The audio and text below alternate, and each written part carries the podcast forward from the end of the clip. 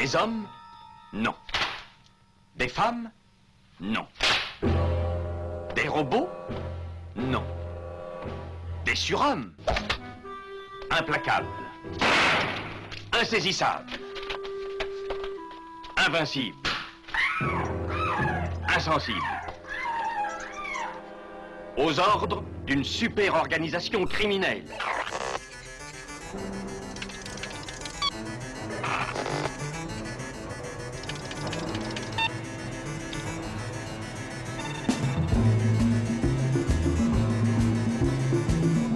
Rien n'est impossible pour... Culture prohibée. Bienvenue pour ce nouvel épisode de Culture Prohibée. Culture Prohibée, c'est l'émission hebdomadaire de la culture planète du Ciboulot, animée par l'équipe des films de la Gorgone. Pour en savoir plus, rendez-vous sur le site www.lesfilmsdelagorgone.fr. Nos précédentes émissions déjà diffusées sur cette antenne sont disponibles sur Deezer, Podcloud et Spotify. Culture Prohibée, c'est aussi un profil Facebook et un blog culture-prohibée.blogspot.fr.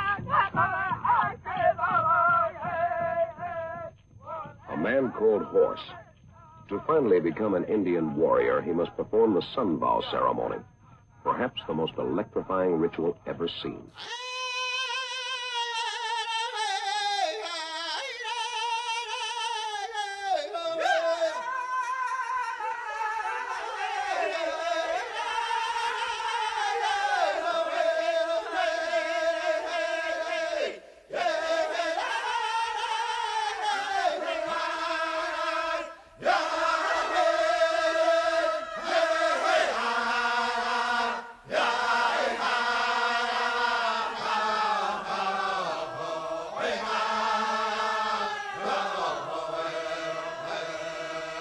Sommaire aujourd'hui, une émission consacrée aux dernières sorties Blu-ray et DVD de nos éditeurs préférés.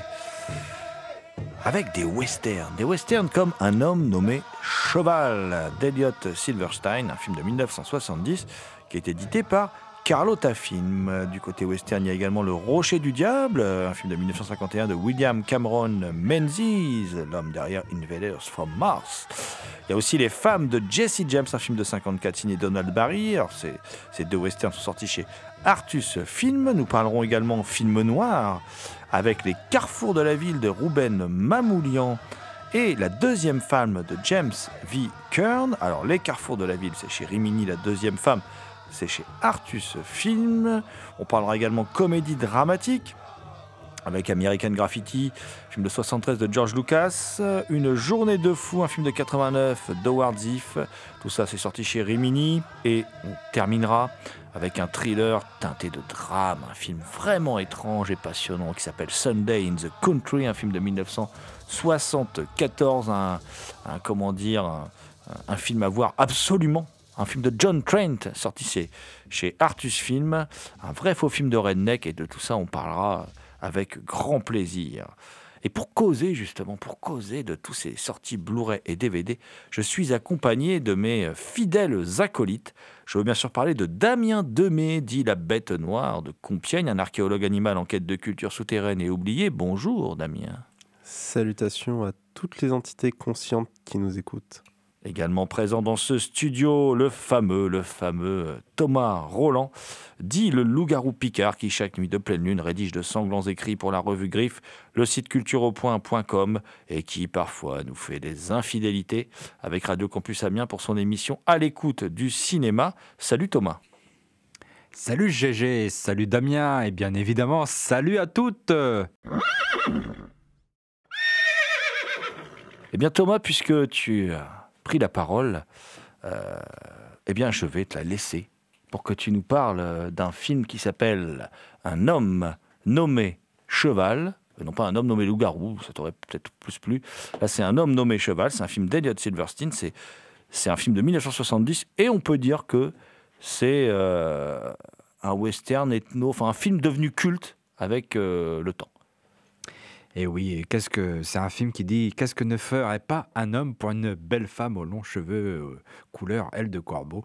Eh bien, c'est ce que fait euh, le personnage incarné par euh, Richard Harris dans Un homme nommé cheval. Et lui, il est, va jusqu'à, euh, il est prêt à faire le, vœu au soleil pour pouvoir épouser une belle femme comme ça, avec de longs cheveux noirs. Alors, le vœu au soleil, qu'est-ce que c'est hein? Le vœu au soleil. Oui, il faut, il faut savoir rester debout, immobile pendant 24 heures, hein, 24 heures comme ça, sans bouger, sans, sans faillir pendant euh, 24 heures. Il faut quand même le faire. hein. Et ensuite, et ensuite, on fait une espèce de, de- rituel mystique où, alors là, ça fait mal. hein. Là, euh, euh, je suis pas sûr que nous, nous, on serait capable de faire ça. On fait des trous dans notre poitrine pour y accrocher euh, des os qu'on suspend à des filins et on nous soulève comme ça, euh, par, on nous pend, on est pendu comme ça euh, pendant quelques instants. Et là, euh, le personnage de Richard Harris a des visions mystiques. Comment ce personnage, John Morgan, un Anglais, hein, un Lord anglais, se retrouve à faire le vœu au soleil, GG et Damien Comment Comment? Eh bien, il était dans la nature en train de chasser avec euh, des bons hommes pas très, pas très sympathiques, hein, qui étaient ses servants, je crois, ou palefreniers, ou je sais pas quoi. Euh, et, mais il tombe sur des Indiens, sur des Indiens qui dégomment tout ce petit beau monde, sauf John Morgan qui survit. John Morgan qui est un, un, un grand, un grand blond, hein, qui, donc, qui détonne un peu avec le reste du paysage. Et euh, il se fait capturer par ces Indiens. Et alors qu'il tente de s'échapper, euh, il tombe à genoux à quatre pattes. Et c'est pour ça qu'on l'appelle euh, cheval. Et il devient un cheval. Donc il se tape toutes les corvées euh, de la tribu indienne pendant euh, euh, tout le temps qu'il y est, jusqu'à jusqu'à jusqu'à ce qu'il gagne ses, ses galons de devenir un, véritable homme, et comme étant reconnu comme un véritable homme. Et là, et là il tombe amoureux d'une belle indienne, et ce qui l'amène à, de, à avoir une position sociale plus intéressante et euh, à devenir plus tard, voire chef de la tribu. Mais ça, c'est une autre histoire, euh, je ne vais pas tout dévoiler. Alors moi, je trouve que c'est un grand film. Il ne faut pas exagérer. Enfin, je n'exagère pas. C'est un grand film. C'est quand même le réalisateur de The que je trouve un film d'épouvante assez, euh, moyen. Et là, c'est quand même un grand film. Et j'ai vu un autre réalisateur. C'est quand même... euh, je trouve que le film, il est... Alors pendant une grande partie, il est très naturaliste. Hein, il y a une mise en scène très naturaliste avec très peu de musique, euh, un travail sur la photographie que je trouve quand même extraordinaire. Le, directeur de la photo, c'est c'est Robert B. Hauser, hein, un directeur de la photo qui vient de la, qui vient de la télévision, bizarrement, qui a fait très peu de films euh, euh, de cinéma, surtout dans les fins des années 70, début, fin des années 60, début des années 70, dont euh, Soldat Bleu de Ralph Nelson, Willard de Daniel Mann ou Le Mans de Lee Katzin. Voilà, ce sont les films les plus dont on peut retenir de ce directeur de la photo. Et là, il y a une très belle photo, très naturaliste. et tout d'un coup, le film, lors de cette fameuse séquence du vœu au soleil, le film il devient autre chose. Il rentre dans une tente, et là, la photographie est différente. Il y a quelque chose de beaucoup plus fantasmagorique, de plus, de plus fantastique, de plus mystique, avec euh, des, des, des raies de lumière qui percent la tente. On est vraiment dans un autre univers avec tout d'un coup, avec ces visions, euh, visions mystiques qu'il a, là, c'est carrément des, des- des plans polarisés euh, où il voit des bisons, il voit, voit des dieux, quoi, en fait. hein, voilà. Il a des visions un peu de l'avenir aussi, quelque part. Et euh, c'est un film, moi, je pense que c'est un très grand western. Et euh, c'est un très grand western qui parle aussi euh, de l'acceptation de l'autre. hein. Il y a tout un discours comme ça par rapport à ce personnage qui regardait quand même les Indiens comme des sauvages et qui finalement se dit que bah, qu'on soit indien ou anglais ou américain, finalement on est tous pareils. Je suis d'accord avec toi, Thomas. euh, c'est vraiment un grand film. euh, J'ai été ébahi. Il ose beaucoup. C'est un film très audacieux euh, pour ce qu'il donne sur beaucoup de plans, même certains effets qui ressortent du film, dont la fameuse scène, euh, voilà, que tu as décrite. Euh, Il y a un truc qui est intéressant, c'est qu'au final, ça reprend un peu le, format classique de finalement cette personne qui voit euh, les Indiens comme des sauvages qui finalement va intégrer leur milieu, adapter leurs coutumes et finalement se rendre compte qu'il avait. Enfin, pas forcément qu'il avait tort, mais qu'il y avait toute une culture qui se cachait derrière. C'était pas juste euh, de la violence pour de la violence. Et au départ, c'est intéressant parce que on- nous présente comme un lord anglais en train de chasser. Il dit qu'il est un peu désabusé par euh, la situation, on lui a toujours tout donné. Là, il se balade, il en profite et tout. Et finalement, euh, le film, c'est une épreuve initiatique pour lui, car lui qui avait tout se retrouve sans rien et doit à ce moment-là se former et redevenir qui était. Enfin, il se découvre lui-même et finalement, il, il devient, euh, il se forge homme et plus comme il se forge en tant que qu'Indien. Donc euh, moi, j'ai été assez surpris au départ. Je m'attendais à voir un film de classique western et au final, j'avoue que j'ai été bluffé par par l'image, par les audaces, mais ce film est vraiment très audacieux dans ce qu'il montre. Bah, on a une période charnière en fait hein, du, western américain. Alors certains ne le considèrent pas comme un western, certains le considèrent comme un, film qui s'inscrit dans une certaine tradition ethnologique en fait du, cinéma. Bon, on est quand même dans le western, hein, faut pas non plus, faut pas non plus extrapoler ou voir des choses qu'Eliot Silverstein n'a pas voulu mettre dans son film.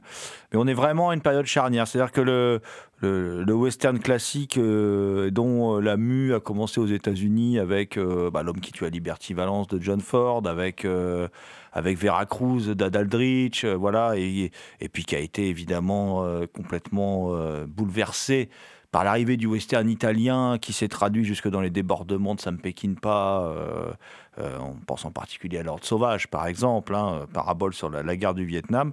Et on, ne peut s'empêcher, effectivement, de, voir aussi dans le film d'Eliot Silverstein, peut-être aussi une parabole sur l'acceptation de l'autre à une époque où, justement, il y a la guerre du Vietnam, à une époque où il y a encore euh, euh, de fort, euh, comme toujours, comme aujourd'hui encore aux États-Unis d'ailleurs, hein, des, problèmes de relations entre les, les communautés. Euh, et, c'est aussi un western qui vient aussi à une époque où alors on, se met à montrer une violence plus explicite dans les westerns américains, puisque le sadisme est arrivé par le biais du western italien, euh, par les films de Castellari comme Keoma, par les films qui vient un peu après, je crois qu'il est dans la tradition plutôt du western crépusculaire. Mais en tout cas, le cinéma italien a changé la donne, y compris aux États-Unis. On l'a vu aussi avec les films d'Eastwood quand il revient aux États-Unis et qui, qui fait des films aux États-Unis, même Pandélé ou Écourt de Tête Poste. On sent cette influence du, western italien qui, qui, arrive aussi aux États-Unis. C'est un échange en fait d'influence hein, sans cesse. Et, euh, et c'est un dialogue en fait entre les deux westerns, parce qu'en fin de compte, qu'est-ce qu'on retient du, du, western? Les deux, les deux grands pays du western, ce sont en termes de cinéma les États-Unis et l'Italie, hein, dans, dans l'histoire du cinéma.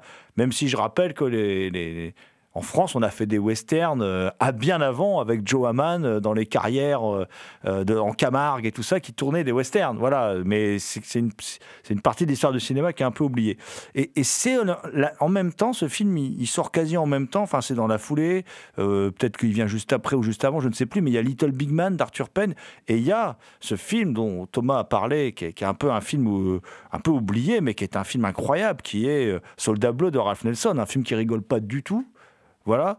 Euh, bon, le film d'Arthur Penn est génial aussi. Hein. et on est vraiment euh, dans, cette époque charnière. Et, c'est pas étonnant le, que ce western ait pu être fait à ce moment-là. Euh, parce que c'est vrai que moi, ce qui m'a frappé, et c'est pour ça que je parlais pas mal du western italien, c'est que ce film va inspirer toute une vague de films italiens qui n'ont rien à voir avec le western. là, je pense par exemple à un film comme Au pays de l'exorcisme, en fait, un, film d'Umberto de, de, Lenzi qui reprend tout toute l'histoire à l'identique, sauf que là, ça se passe chez les cannibales. Voilà, c'est un type qui arrive chez les cannibales, qui découvre leur culture, qui tombe amoureux, je crois que c'est Meiley qui s'appelle l'actrice, tombe amoureux d'une euh, d'une indigène et puis euh, qui finit par adopter leurs coutumes, où on pend aussi les gens par le biais d'un... Il, subit aussi une, un rite identique on, le, pend aussi par les seins avec des crochets. Une obsession d'ailleurs de Lenzi, puisqu'il reprendra ça dans Cannibal Ferox avec une très, très jolie actrice qui le pendra par les seins euh, dans une scène assez, assez dégoûtante, peu ragoûtante, comme souvent chez Lenzi quand il voulait faire des trucs dégueulasses. Il le faisait, il le faisait quand même de manière assez, euh, assez dure. Et. Euh, après, tu l'as bien rappelé, hein, Damien, c'est un lord, on oublie de dire, c'est un lord déchu aussi. Hein. C'est un lord anglais, mais il est déchu. Il est, il, est en exil quelque part aux, États-Unis. Alors il est venu chasser parce qu'il s'ennuie, hein, voilà. Il est, venu, chasser certaines, certaines espèces d'animaux parce qu'il s'ennuie, mais c'est quand même un lord déchu. Donc déjà dans son propre pays, en fait c'est un type qui se sent à sa place nulle part et qui va trouver sa place chez les Indiens. Ça, c'est très très intéressant. C'est une des cultures qui lui paraît le plus éloignée de lui-même, et c'est là qu'il va trouver sa place et, bien la trouver. Euh, je, voulais juste dire aussi un truc assez rigolo, c'est que et c'est marrant parce que les, journalistes font toujours l'erreur aujourd'hui de dire que le film est interprété entre autres par de vrais Indiens. Dont Iron Ice Cody. Et Iron Ice Cody, on en avait parlé dans cette émission avec Louis Stéphane Ulysse, l'auteur d'une histoire universelle du western en deux volumes.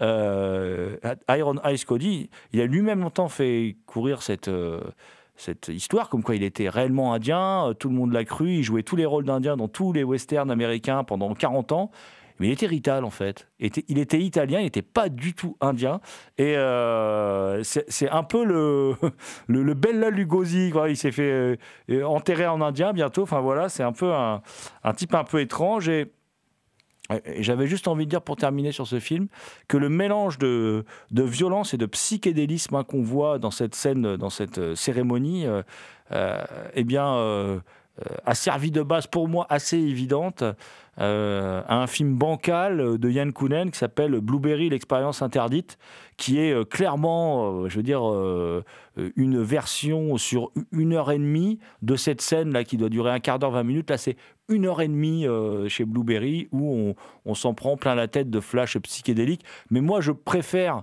quand c'est mis en scène par Silverstein parce que déjà, il n'y a pas tout les- l'aspect euh, tout l'aspect des effets numériques et tout. Et puis, euh, puis je terminerai là-dessus parce que Silverstein, quand même, il affiche, y compris dans The Car d'ailleurs, qui était un film moyen, mais une belle maîtrise du format de l'écran large. Et c'est vraiment, la mise en scène est vraiment très belle.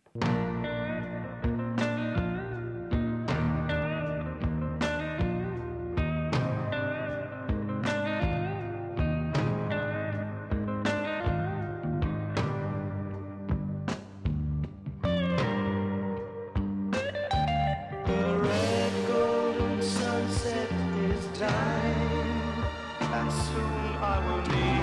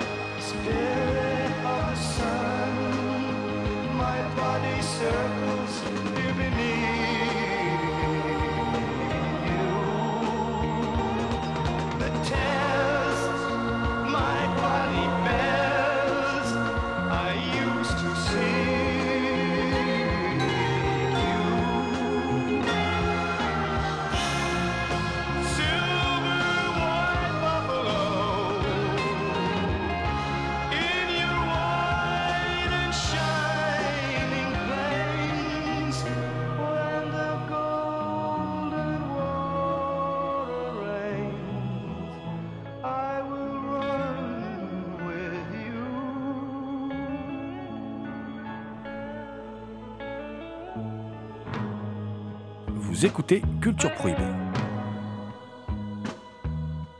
On va rester dans le western avec euh, Thomas.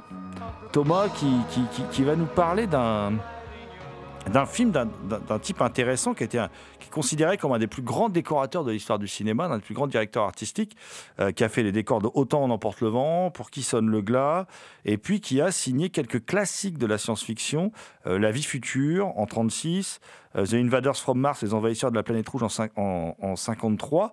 Euh, c'est surtout un maître de la série B en fait. Et c'est William Cameron Menzies et Artus Film édite dans sa, collection des classiques un western de William Cameron Menzies qui s'appelle Le Rocher du Diable. Un western qui cache surtout euh, un, mélodrame. C'est un mélodrame hein, déguisé en, western. Alors, euh, euh, on est dans une riche plantation du sud et il y a la guerre éclate. La guerre éclate. Une jeune femme est sur le point de se marier. La guerre éclate et là, elle retrouve à ce moment-là, elle retrouve un de ses anciens amours. Elle va être confrontée pendant tout le film, enfin, entre entre cet ancien amour et l'homme avec qui elle va se marier. Mais seulement ces deux hommes-là, ils vont s'engager chacun euh, d'un côté et de l'autre. Alors l'un au sud, l'un au nord, et évidemment, ça va faire des étincelles. Alors, moi, je trouve que le film, il n'est pas extra, c'est pas, ça se laisse suivre, c'est euh, un gentil western, et il y a surtout une longue séquence. Enfin, le film, c'est surtout un, un- film de siège, parce que euh, l'un des deux personnages, avec son unité, va se retrouver euh, dans, dans ce fameux rocher, à devoir euh, subir les assauts de l'autre- du camp ad- adverse. Alors, évidemment, il y a l'un des deux héros, euh, les deux héros se retrouvent chacun dans, dans leur camp, et puis il y a cette femme entre deux. Donc c'est un vrai mélodrame euh, que je trouve extra. Ça se laisse regarder, c'est sympa, mais sans plus, quoi. Autre western euh, sorti chez Artus Film. euh, alors, un, film un peu particulier. Moi, j'étais surpris de voir ce, ce film euh, édité et sortir récemment donc chez Artus Film, puisque c'est un film qui, qui est un réalisé, interprété par Don Red Barry, Don Barry, mais qui se faisait surnommer Don Red Barry, qui était une vedette de Serial. Euh, en particulier euh, dans plein de westerns euh, qui ont été tournés par William Whitney et John English dans les années 40 je crois que c'était des, des céréales pour la République. Enfin voilà, c'était une, une boîte de production qu'enchaînait les céréales à l'époque pour abonder les cinémas. Et c'est un film qui s'appelle Les femmes de Jesse James, un film de 54 que lui-même a voulu un peu comme son baroud d'honneur.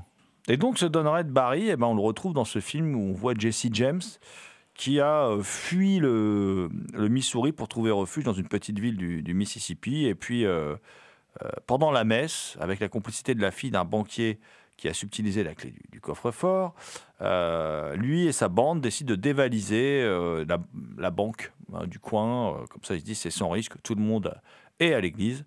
Et puis ensuite, lui, il se lie d'amitié avec la patronne du saloon local.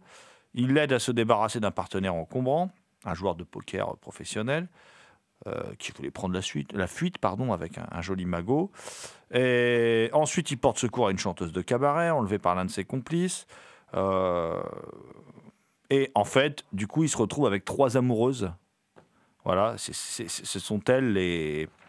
Ce sont, elles les femmes de Jesse James du titre du film, avec trois amoureuses qui vont se, se disputer les faveurs de Don Red Barry.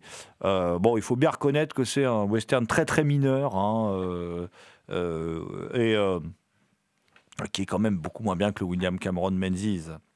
Toujours chez Artus Film, Thomas, un film un peu à la croisée des genres, un film plus intéressant hein, que notre le western dont on vient de parler à l'instant, qui s'appelle La deuxième femme, qui est un film de James Vickern, un film de, de 1950, un film un peu à la croisée des genres entre le fantastique, le mélodrame, le film noir. Un film vraiment singulier quand même, euh, même si euh, pas un grand film, mais un film singulier. Effectivement, et comme tu l'as dit, un film la croisée des genres, avec euh, un personnage qui revient, euh, qui revient dans sa maison natale, où il se passe de choses étranges, où il voit des, objets qui ont bougé pendant qu'il n'était pas là. euh. Alors, il se, il se demande, il rencontre une jeune femme aussi en même temps, il, y a une histoire d'amour qui, qui se crée entre les deux, et ce personnage...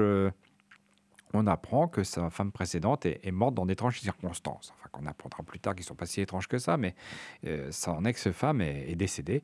Et euh, par rapport à ce décès, il se passe des choses étranges. Chez lui, il y a des, objets qui bougent euh, pendant qu'il n'est pas là. On, on empoisonne son chien. Son chien meurt, il meurt empoisonné. Et puis, euh, alors là, carrément, sa maison est incendiée. Et il y a des gens qui soupçonnent que c'est lui-même qui fait ça dans un état second parce qu'il serait, il se- il serait psychotique, quelque chose comme ça. Et donc cette femme se, est très, très concernée par cet homme parce qu'elle est amoureuse de lui. Et elle va essayer de, de- le sauver, de découvrir la vérité. Quel, est le, quel secret cache cet homme pour qu'il... Apparemment, elle pense qu'il ment sur certaines choses et elle va essayer de découvrir son secret. Alors effectivement, parfois, on se dit c'est un peu fantastique. Il y a, il y a- des appareils, peut-être y a-t-il des apparitions, des fantômes dans l'entourage de cet homme. Et c'est surtout, oui, mais c'est surtout un mélodrame. Voilà, c'est un peu film noir sur les bords, mais c'est surtout un mélodrame. C'est une histoire d'amour avec euh, quand même une fin un peu tirée par les cheveux, hein, un peu, euh, ah, si j'ose dire. Euh, un peu tiré par les cheveux, très mélodramatique, euh, euh, mais c'est un, un petit film noir qui se laisse suivre quand même. C'est bien meilleur que les femmes de Jesse James.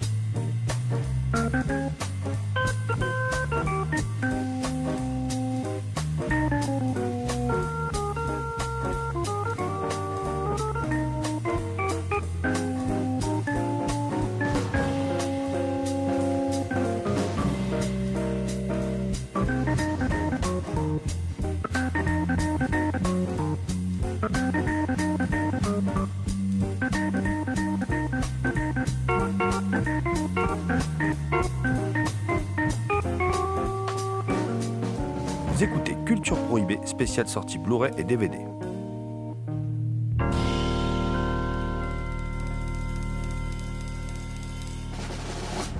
Moi, je vais vous causer d'un d'un pur film noir, les amis, un pur film noir et un film intéressant à plus d'un titre, vraiment.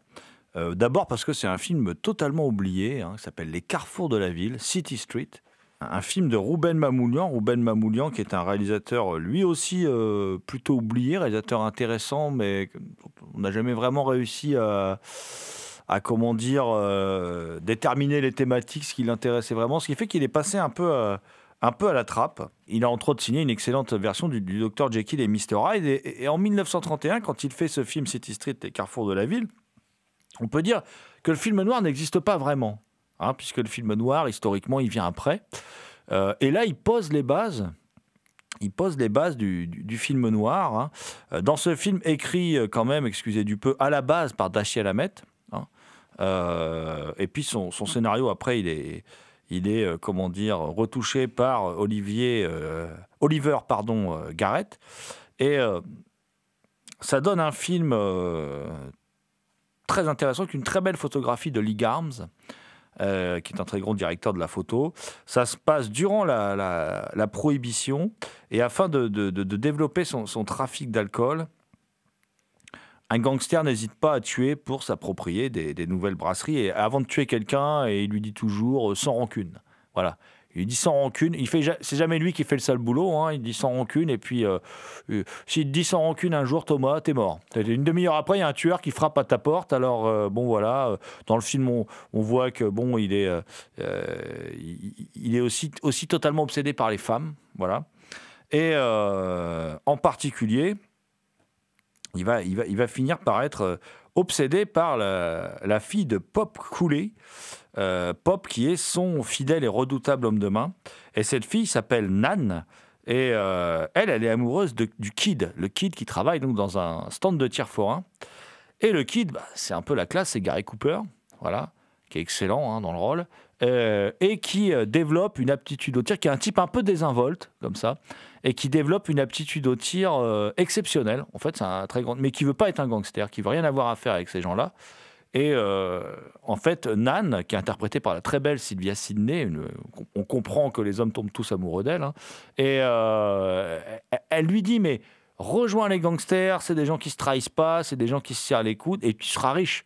Vu comment tu manies le flingue, tu seras riche, quoi. C'est pas possible, tu, tu vas finir très riche. Alors lui, il veut pas. Et puis, euh, par un enchaînement de circonstances que je ne vous raconterai pas, elle finit par se retrouver en prison parce qu'elle refuse de parler. Puis là, elle s'aperçoit que les, les gangsters l'ont pas beaucoup aidé. Et quand elle sort euh, quelques temps après, elle découvre que ben, le kid, lui, il est devenu un gangster. Et donc, euh, et quand elle sort, eh bien, en plus, le big boss découvre qu'elle est une charmante jeune femme euh, et lui, il décide euh, d'en faire sa future femme. Donc évidemment, tout cela va pas très bien se passer et euh, on est vraiment dans l'ambiance du film noir et moi, ce que j'aime, mais voilà, c'est de la mise en scène tout le temps, quoi. J'adore ça, quoi. L'introduction du film, euh, gros plan sur des pneus, mais tu te dis, mais qu'est-ce que transportent ces, les véhicules? Tac, derrière, tu vois un mec se servir une bière en gros plan, euh, juste un, plan serré sur le visage. En plus, c'est du 4 tiers, donc les mecs maîtrisent ça. Moi, j'adore ça quand le 4 tiers est super bien utilisé. Derrière, tu vois quoi? Tu vois une usine de- d'embouteillage de, de bouteilles en, de bière. Et tu vois un type qui ra- rachète une. euh, en fait, c'est ce fameux gangster qui rachète la fabrique de bière à un autre euh, voyou, puisqu'on n'a pas le droit de faire de l'alcool, hein, c'est l'époque de la prohibition. Et puis à la fin, il lui dit sans rancune. Alors évidemment, sans rancune, à ce moment-là du film, tu sais pas que c'est euh, son gimmick avant de av- avant d'ordonner la mise à mort de quelqu'un. Et il donne des sous à ce type dans un chapeau, le chapeau du type, voilà. Et aucune explication. Le plan suivant, alors la caméra se jette sur un gros fût de bière. Et puis, euh, donc, on voit un peu les, euh, comment dire, la bière, les, les soubresauts de la bière, les bulles de la bière. Puis tout à coup, il y a un fondu enchaîné. Et là, c'est de l'eau, c'est réellement de l'eau. En fait, c'est un cours d'eau. Et là, on voit le chapeau, juste le chapeau du mec qui est dans l'eau comme ça. Donc, tu sais que le mec s'est fait descendre. Et, et ça démarre comme ça. Et là, je me dis, ah, de la mise en scène, ça fait tellement plaisir. voilà. C'est c'est pas du chant contre chant, c'est pas quelque chose de fainéant. Ça fait toujours plaisir de voir de la mise en scène, de voir du cinéma. Et là, euh, tout le film est de cet acabit, en fait, formidablement mis en scène. Le, le film a, a surtout un, un défaut. Les acteurs sont très bons, la mise en scène est excellente, le scénar est excellent. C'est les dernières minutes. Parce qu'on sent bien que les producteurs ont voulu imposer un happy end, un happy end qui est en fait totalement improbable, puisque le, film étant... euh, c'est les prémices du film noir, mais comme tout bon film noir, plus le film avance, plus la situation de nos, de nos héros se, dégrade. Donc on- ça devrait très mal finir et ça finit bien. Et du coup, la fin tombe un peu comme un cheveu sur la soupe. Malheureusement, c'est le seul défaut du film. Et il y a aussi une, euh, une scène qui est assez euh, incroyable, puisqu'on est en 1931. Donc la voix off, normalement, je crois, n'a pas encore été utilisée au cinéma.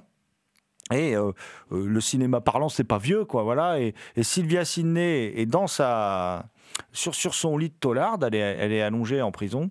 Et là, elle se met à repenser à plein de moments euh, de son existence. Donc, on entend ses pensées, on entend, euh, on entend les voix aussi, les échanges, des dialogues qu'elle a eus. Des dialogues dont je soupçonne en plus qu'ils ont été réenregistrés parce qu'ils me semblent pas être vraiment dans la même ambiance sonore que ce qu'on a entendu euh, au début du film. Et ça donne une scène assez saisissante. Euh, assez saisissante parce que c'est quelque chose à la fois totalement inédit au cinéma qui donne à, à ce film un aspect en fin de compte j'allais dire moderne mais non en fin de compte le film n'a pas vieilli quoi. Et euh, je vous dis le seul défaut du film ce sont juste ces dernières minutes mais franchement euh, c'est une belle découverte en ce qui me concerne c'est une très belle découverte que ce film de, de Ruben euh, Mamoulian les, les carrefours de la ville donc un film de, de 1931 avec Gary Cooper et Sylvia Sidney d'après une idée originale de Daciel Hamet eh bien, à Culture Prohibée, on aime bien passer comme ça, de bondir d'un genre à un autre, passer du coq à l'âne, comme le dit euh, l'expression populaire. Euh, et on va euh, passer du film noir à un peu la comédie dramatique, la chronique douce amère d'une époque. Je veux bien sûr parler d'American Graffiti de, George Lucas, un film de 73, donc il fait après THX 1138 et avant, et avant La Guerre des Étoiles. Euh, un film qui est sorti il y a peu de temps chez Rimini, mon cher Damien. American Graffiti, euh, c'est le reflet d'une époque, c'est-à-dire le reflet des années euh, 60. On y suit euh, Kurt Anderson, Steven Bolander, Terry Field et John Miller qui viennent de terminer leur année de lycée et pour certains d'entre eux s'apprêtent à rentrer à l'université. À la veille de la séparation, les quatre amis décident de profiter d'une dernière soirée en bonne compagnie et au fil de la nuit, les groupes prennent une nouvelle forme. C'est-à-dire que les quatre amis au départ vont se retrouver tous ensemble et vont être un peu dispatchés. Et à travers American Graffiti, nous suivons euh, l'aventure de ces quatre personnages, chacun euh, dans leur spécialité bien à eux. On a un peu le, le bad boy, on a celui qui est certain de rentrer à l'université mais qui a quand même une copine qui est présente et qui va devoir lui annoncer qu'ils vont devoir séparés. Celui qui n'a rien qui le rattache si ce n'est l'amour de sa ville qui doit quand même partir à l'université et qui doute. Et le dernier, un peu timide et euh, sans charisme que tout le monde appelle euh, Frog, donc sous-entendu euh, la grenouille. C'est un film euh, très inégal, je trouve, euh, avec une morale assez particulière, c'est-à-dire que le film euh, est douce, amer, mais euh, ça se ressent pas tant que ça dans le film en lui-même. Il y a des moments où on se dit que ça peut mal finir et au final, euh, ça se passe assez bien. La fin est plutôt abrupte là-dessus, euh, vu qu'on a le, typique défilé de, des noms avec ce qu'ils sont devenus et c'est assez sinistre à, voir à l'avenir. Euh, fait intéressant, on a Harrison Ford qui fait une, apparition assez, assez fun. Bon, aujourd'hui, on le reconnaît, à l'époque, euh, personne ne devait en avoir rien à faire, mais aujourd'hui, c'est drôle de le voir apparaître à l'écran. Euh, bizarrement, je pense que plus le film vieillira et plus il sera intéressant, parce que comme je l'ai dit au début, c'est avant tout le, le reflet d'une époque. Et en fait, le seul, euh, seul phénomène qui reste et qui se continue encore aujourd'hui, enfin, qui peut avoir un impact sur le- les gens qui vont regarder, je pense que c'est surtout euh, la jeunesse qui, justement, hésite à faire un choix euh, de savoir s'il doit partir ou non, euh, comment s'orienter. Parce que c'est une peur qui est présente durant tout le film et qui, euh, qui agit sur les différents personnages. Moi, je voulais rajouter que c'est un film produit par Francis Ford Coppola, en fait. Et, Coppola, on, on voit bien ce qui a pu l'intéresser dans ce scénario, c'est-à-dire c'est ce côté un peu nostalgique, cette glorification de la bagnole, parce que la bagnole aux États-Unis, enfin ça l'a été aussi en France évidemment, mais c'est hyper important parce qu'il y a Ford, parce qu'il y a toutes ces villes. euh, Bon, on le voit, on le voit encore dans Grand Torino, par exemple, d'Eastwood. euh, voilà, l'industrie de, la- de- de la voiture, c'est quelque chose qui a marqué profondément euh, l'histoire, l'histoire américaine. Euh, on voit bien ce qui a pu intéresser Coppola là-dedans, dans ce scénar. euh, on retrouve quand même dedans Ron Howard, alias Richie Cunningham. On se croit un peu dans Happy Days, mais une sorte de, Happy Days euh, un peu plus sombre. Voilà. Il y a Richard Dreyfus aussi dans le rôle de Kurt. Il y a Paul Lemat, Paul Lemat qui interprète John, et lui, il sera plus tard dans Puppet Master. Ça, c'est ça, une chouette carrière. Et, euh, et, puis surtout, euh, ce qui est intéressant euh, co- co- comme, comme chose à savoir sur le film, c'est que Coppola, il remonte le film. Et il impose son final cut à Lucas. On n'en sait pas beaucoup plus. Par contre, on peut supposer que visiblement, il n'était pas très satisfait ou pas complètement satisfait du film. Et je ne sais pas du coup si cette fin un peu plus dure, elle est due à Lucas même, parce que c'était prévu dans le film.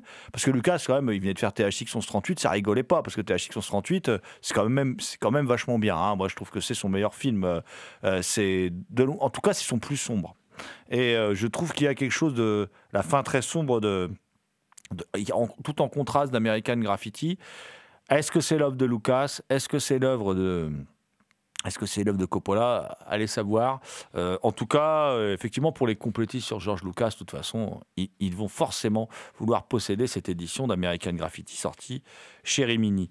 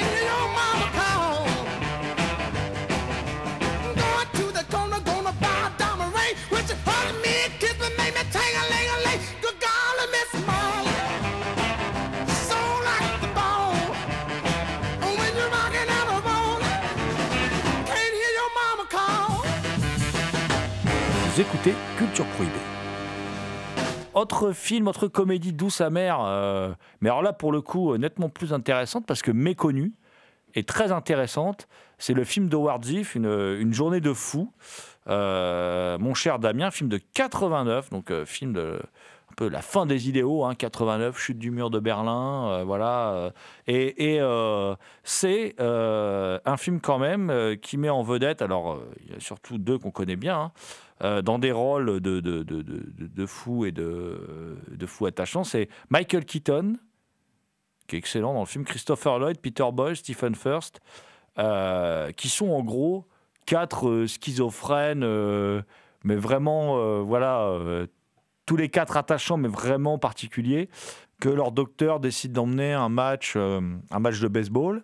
Et puis il se passe quelque chose, je ne vais pas vous dire quoi, il se passe quelque chose qui, qui va faire qu'ils vont être, euh, comment dire, impliqués dans une affaire euh, criminelle. hein.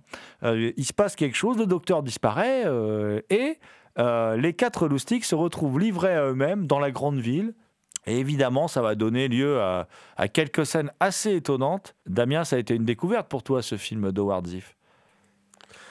Oui, alors voir Le Batman de Tim Burton et le Doc de Retour vers le futur, ainsi que Jésus euh, tenter de cavaler dans une ville, euh, c'était assez particulier. Donc, euh, comme tu as dit, il y a Michael Keaton qui est présent et qui joue un, fou un peu violent. L'autre fou est joué par Christopher Lloyd, qui fait un docteur. Enfin, qui, souffre d'un dédoublement de personnalité qui lui donne l'impression d'être un docteur et qui nettoie un peu tout. Il est surtout obsédé par l'ordre, par le rangement, par la propreté. C'est ça, c'est ça sa vraie folie, quoi. On en a un autre qui se prend euh, pour le Christ euh, réincarné et on a un dernier qui ne parle pas, si ce n'est avec des références euh, de baseball, voire au plus large de, de références de pub qu'il a pu voir à la télé. Donc ces quatre passions partent en ville. Il y a un accident, il se retrouve à vagabonder dans la ville et c'était une découverte euh, sympathique. Au départ, je ne voyais pas du tout où, le film voulait m'en venir. Il est, je, je dirais pas qu'il est euh, drôle parce que je pense que c'est un humour euh, qui aujourd'hui a un peu perdu de sa splendeur. Je trouve long au démarrage. J'ai l'impression qu'il se répète un peu parce qu'on nous présente de base les personnages et un peu plus tard on les voit vadrouiller en ville justement on a un peu cet effet de répétition au niveau des personnages. Bon, c'est pas le cas pour tout le monde parce que pour certains on, on comprend euh, pourquoi ils sont enfin on comprend de base on comprend pourquoi ils sont internés mais ensuite on se dit qu'ils ont bien fait d'être internés et à la fin ça s'accélère, ça s'améliore grandement et ça prend une saveur euh, une saveur toute particulière que j'ai beaucoup aimé et euh, j'aime beaucoup aussi cette caractéristique que Michael Keaton qui jouera le Batman de Burton joue quelqu'un de violence qui a souvent été euh, mis en lien avec le personnage de Batman.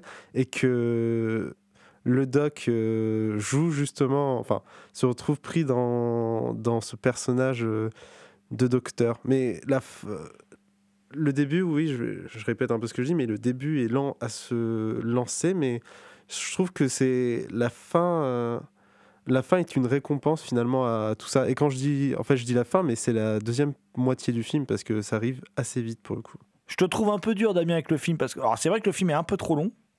Euh, il dure quasiment deux heures pour une comédie, ce qui pose des problèmes de rythme. Mais par contre, je trouve que le film démarre très fort, avec, euh, je ne sais pas si on peut appeler ça un quiproquo, mais disons un jeu sur les apparences au début qui est, très très efficace. Euh, et puis, et puis euh, euh, ces quatre malades là, ils incarnent vraiment quelque chose de, l'histoire de l'Amérique qui est vraiment très intéressant. Moi, je trouve. euh, a- Michael Keaton, c'est l'artiste incompris, c'est un écrivain euh, dépressif et violent, qui a des poussées de violence, mais en même temps qui a un charisme dingue. D'ailleurs, euh, il va retrouver son ex, et son ex qui a trouvé l'opulence, qui a trouvé le, le, le- comment dire, euh, quelque part une sorte de vision fantasmée du bonheur dans une société de consommation euh, euh, typique de celle de la- l'Amérique de Reagan, où elle a trouvé un homme riche, gentil, euh, voilà, où elle peut, elle travaille, elle est devenue, elle, elle travaille dans un, dans un restaurant, elle est serveuse, c'est comme ça qu'il qu'il la retrouve. Euh, mais en fait, elle est toujours amoureuse de lui, quoi, parce que lui, c'est la folie, c'est le degré, voilà, c'est le créatif, c'est le mec un peu dingue, c'est le mec capable de tout, quoi. Et, et en fait, c'est comme une attirance un peu dangereuse, c'est une relation toxique, quoi. Il y a, il y a le Christ, alors que tu dis pas c'est un Christ nudiste aussi, parce qu'il part du principe que le Christ est nu. Donc, parce y a quand même une scène hilarante où il va, où il se rend dans une messe. Et, il, monte sur, sur scène et tous les mecs disent Oui, mon fils, oui, ils sont tous contents. Et là, il commence à se foutre à poil. Il commence à leur faire un prêche. Au début, ils trouvent tous ça super. Et quand il commence à se foutre à poil, mais qu'est-ce que c'est que ce mec? Bon, et euh, c'est- assez drôle, mais ce a, parce qu'il y a quand même des moments très drôles dans le film. Mais ce qui est intéressant, c'est que ce personnage campé par Peter Boyle, c'est un ancien publicitaire qui a fait un burn-out. Le burn-out, à l'époque, on n'en parle pas. Enfin, on est en 89, c'est un truc qui n'existe pas, on n'en parle pas. C'est un ancien publicitaire qui a fait un burn-out, qui était le roi de la publicité. On le découvre très vite dans le film. Euh, et donc, du coup, je trouve que ça, c'est intéressant quand tu as, Christopher Lloyd qui interprète, alors plus qu'un docteur, c'est un obsessionnel compulsif, en fait. hein. voilà, il est, il est- voilà, il est convaincu. euh, il est convaincu, effectivement, d'être Toubib, mais il, est aussi complètement obsédé par l'ordre, le rangement, la propreté. Et ça, on découvre très vite pourquoi en, trouvant son métier. Moi, je trouve que, que même le personnage qui ne parle qu'en répétant des choses qu'il a entendues à la télé, on arrive même à comprendre un moment ce qu'il veut dire, parce que les autres arrivent à le comprendre, et ça, donne un personnage assez touchant. Moi, ce que je regrette juste, c'est l'intrigue policière, parce que je trouve que l'intrigue policière, en fait, elle n'était pas vraiment utile pour perdre les quatre loustiques dans la ville. Alors évidemment, on est dans la comédie américaine, donc ça va donner du coup lieu à des séquences spectaculaires, avec de l'action, parce qu'à la fin, comme c'est américain, à la fin, faut que ça explose, quoi. faut que ça pète, faut qu'il y ait, faut qu'il y ait de la baston, quoi. Voilà, à la fin, faut que ce soit spectaculaire. C'est une constante de la comédie américaine, et les meilleures comédies américaines contiennent toutes des scènes d'action mémorables, hein, euh, que ce soit le, le Very Bad Cops avec Will Ferrell, euh, que ce soit, enfin bon, bref, que ce soit plein de films avec Ben Stiller, ça, ça se termine toujours par des choses assez spectaculaires. Et là, et, là, on retrouve ça. Alors, moi, je trouve que c'est un film important, du coup, dans l'histoire de la comédie américaine, dans le sens où c'est un film charnière, c'est un film sur des losers. Moi, j'adore les films sur les losers.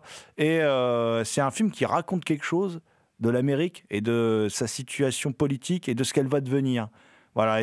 En ce sens-là, ça m'intéresse, même si je trouve que le film, effectivement, a un petit problème d'écriture. Il est un peu trop long. Et j'aurais préféré qu'il fasse 20 minutes de moins, il aurait été parfait. Mais bon, hein, voilà. On peut pas toujours être parfait. C'est déjà, en tout cas, une bien belle découverte. Dimanche, tout semble tranquille dans ce petit village inondé de soleil. Mais ce dimanche, certaines personnes s'en souviendront toute leur vie. Il restera marqué dans leur mémoire à jamais. Je voulais te dire, je suis content de te revoir à la maison.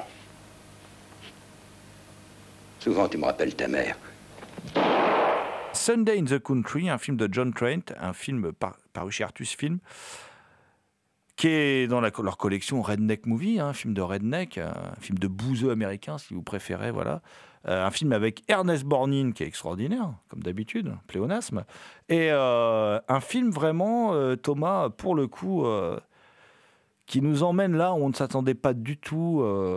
voilà ce qui nous emmène, quoi. Voilà, c'est-à-dire. on se croit qu'on va assister à une sorte de rap and revenge, un film de vengeance, et en fait, on assiste à autre chose. Bon, la seule chose surprenante, surtout, c'est que c'est un film de John Trent qui s'est échappé de, de L'Entre de la folie de John Carpenter et qui fait un dimanche à la campagne. Alors, un film de Tavernier quand même, mais, mais bon, la, campagne là qui est décrite, c'est pas vraiment celle de Pierre-Auguste Renoir, hein, comme, euh, comme euh, Tavernier voulait le faire dans un dimanche à la campagne. C'est plutôt celle, effectivement, euh, plutôt du gothique américain. hein. Et donc, euh, il y a trois, trois bons hommes qui ont braqué une banque et que, dont l'un d'eux a flingué les, les caissiers, les deux caissiers. hein.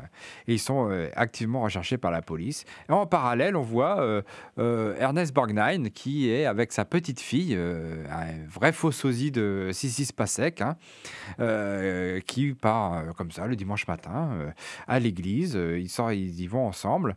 Et on, ça décrit un petit peu le personnage qui est un, plutôt un- un- un- un grand-père plutôt religieux, mais qui est quand même relativement euh, euh, plutôt cool avec, euh, avec sa petite fille. hein, euh, euh, un- il tolère qu'elle ait un petit copain, tout oui, ça. voilà. euh, Mm. il ne correspond pas au cliché du bouseux auquel on pourrait s'attendre de la part surtout de quelqu'un qui est très à cheval sur la religion, etc.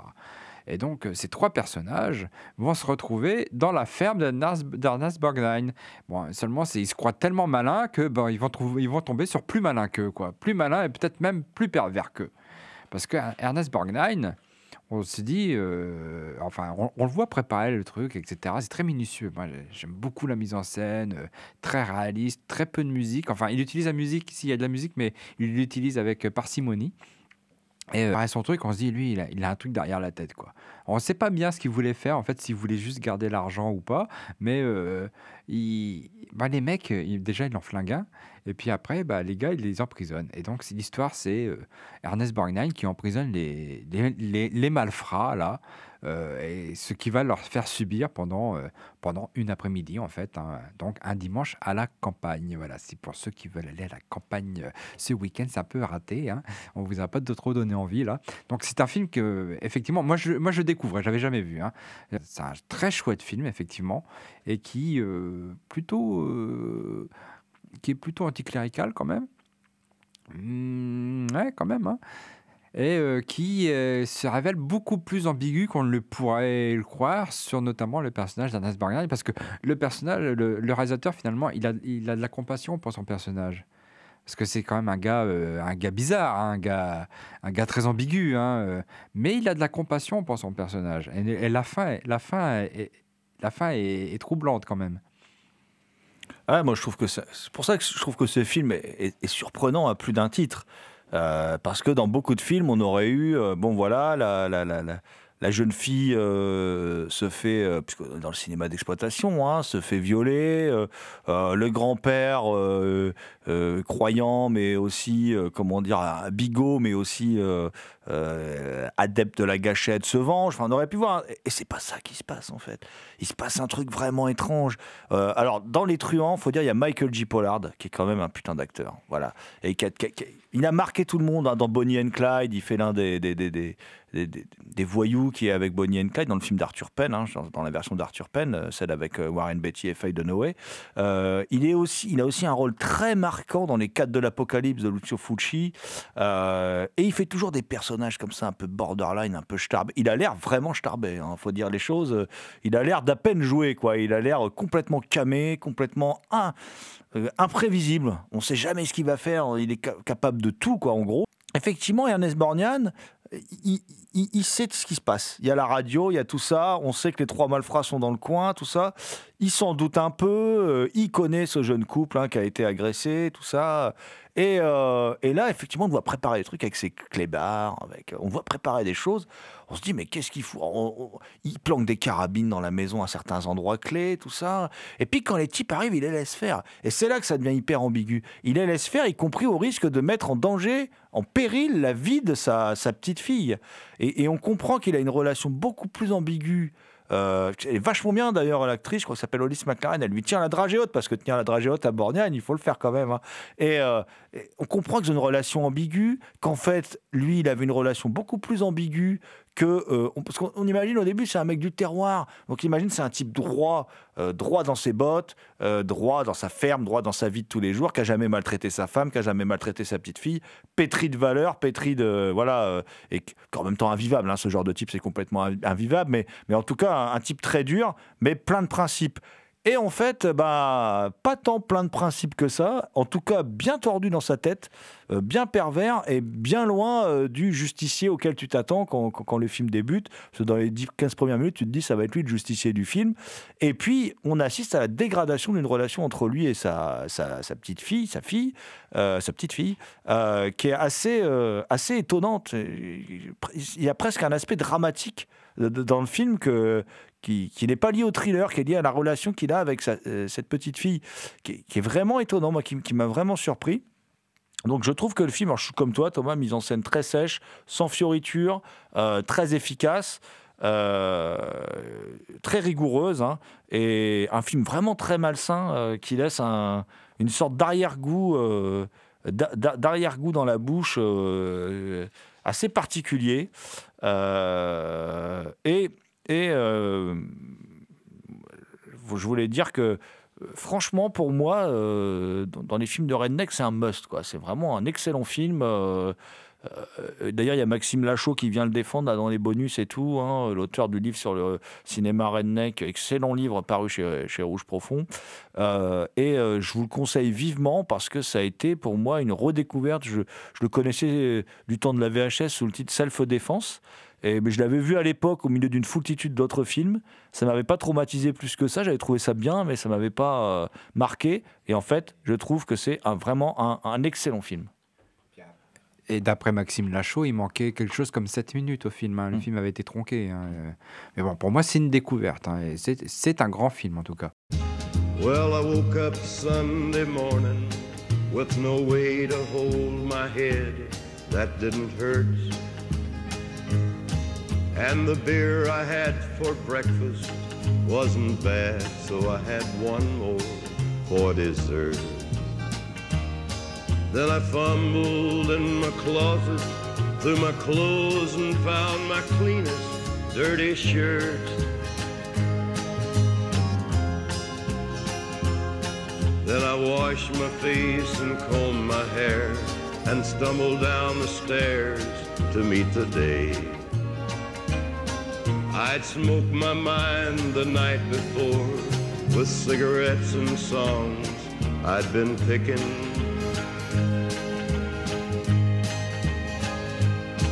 But I lit my first and watched a small kid playing with a can that he was kicking.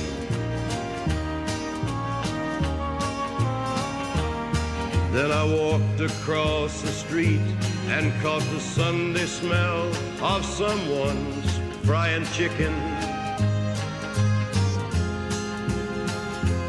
And Lord, it took me back to something that I lost somewhere, somehow along the way. On a Sunday morning sidewalk, I'm wishing, Lord, that I was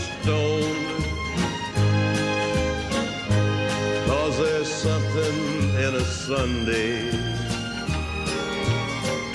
that makes a body feel alone. And there's nothing sure to die in that's half as lonesome as the sound of the sleeping city sidewalk and Sunday morning coming down.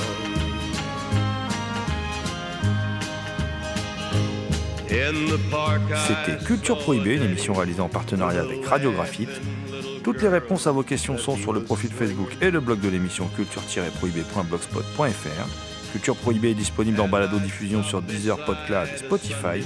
Culture Prohibée était une émission préparée et animée par votre serviteur Jérôme Potier, dit la Gorgone, assisté pour la programmation musicale d'Alexis, dit Admiral Lee. Une émission animée avec Damien Demey, dit la Bête Noire de Compiègne, Thomas Roland, dit le Loup-Garou Picard and the Last but not the least. Je veux bien sûr parler de Léomania à la technique. Salut les gens, à la prochaine. and it echoed through the canyons like a disappearing dreams of yesterday.